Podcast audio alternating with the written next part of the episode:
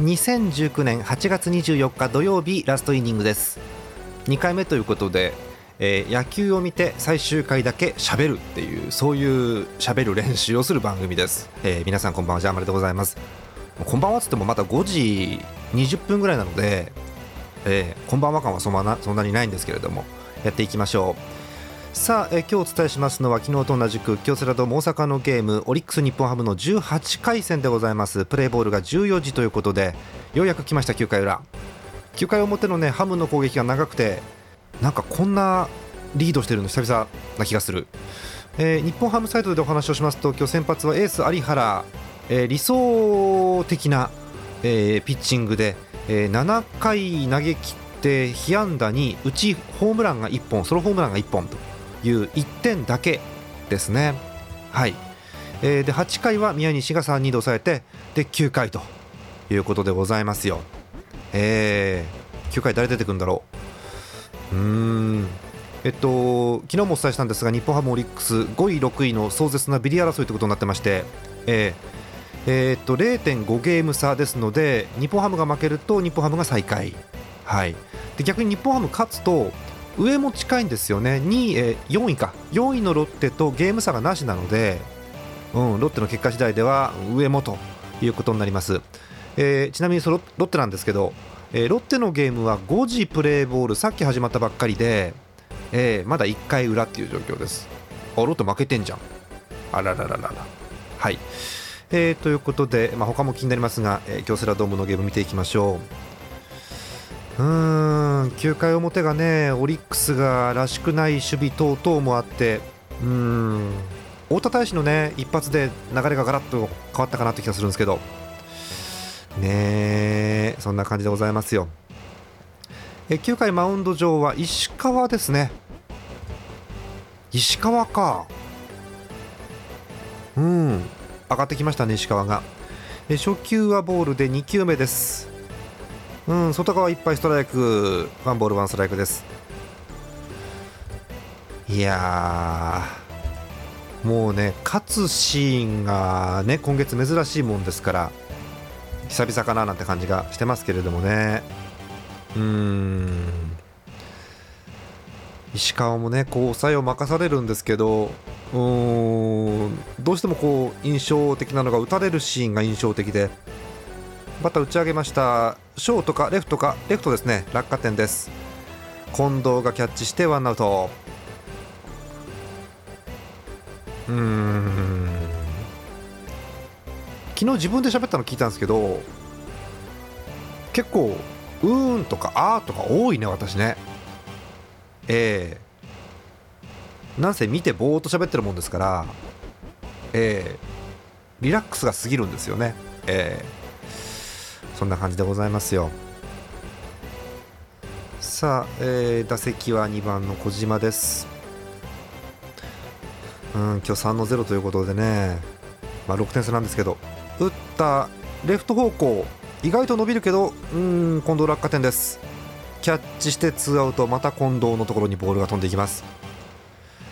うんさらっとツーアウトですね。石川あのこのまま変なトラウマを 与えずに終わってくれるとハムファン的には嬉しいなと思うんですけれども。さあ恐怖の3番バッター吉田です。もうね今日はそうでもないんですけどもう3番吉田4番ロメロがもう暴れすぎていて最下位のチームじゃないでしょこれっていう感じですよ。初球は変化球ボールです。122キロ。うん。今日の吉田デッドボール1つ、えー、2の1ということでね。ホームラン22本なんだ思ったより少ないね。うんと2球目バットの先っぽをサードゴロです。サードキャッチして一塁へ送球。間に合うか？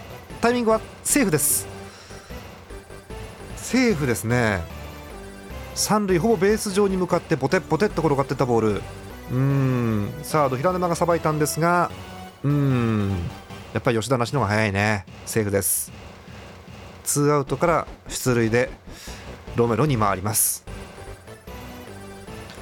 勝ち負けもあるんですけど何度も言いますけどあの石川にトラウマを 与えてしまうかどうかという局面なのでさらっと終わってほしいんですけどね。こうずっと日本ハムは特に中継ぎ以降のピッチャーがうーんっていう感じなので、まあ、中継ぎ以降ってね最初の方も危ないですけどさあバッターボックスロメロです。初球は変化球空振りストライク。135キロやや落ちる変化球でしょうかね。うんロメロ。打率が3割乗ってます。ホームラン16本。うん。もっと打ってそうな気がするんだけどね。うん。さあキャッチャー構えは外側ですか？2球目。投げた。これも落ちる球。空振りストライク。2ストライクです。追い込みました。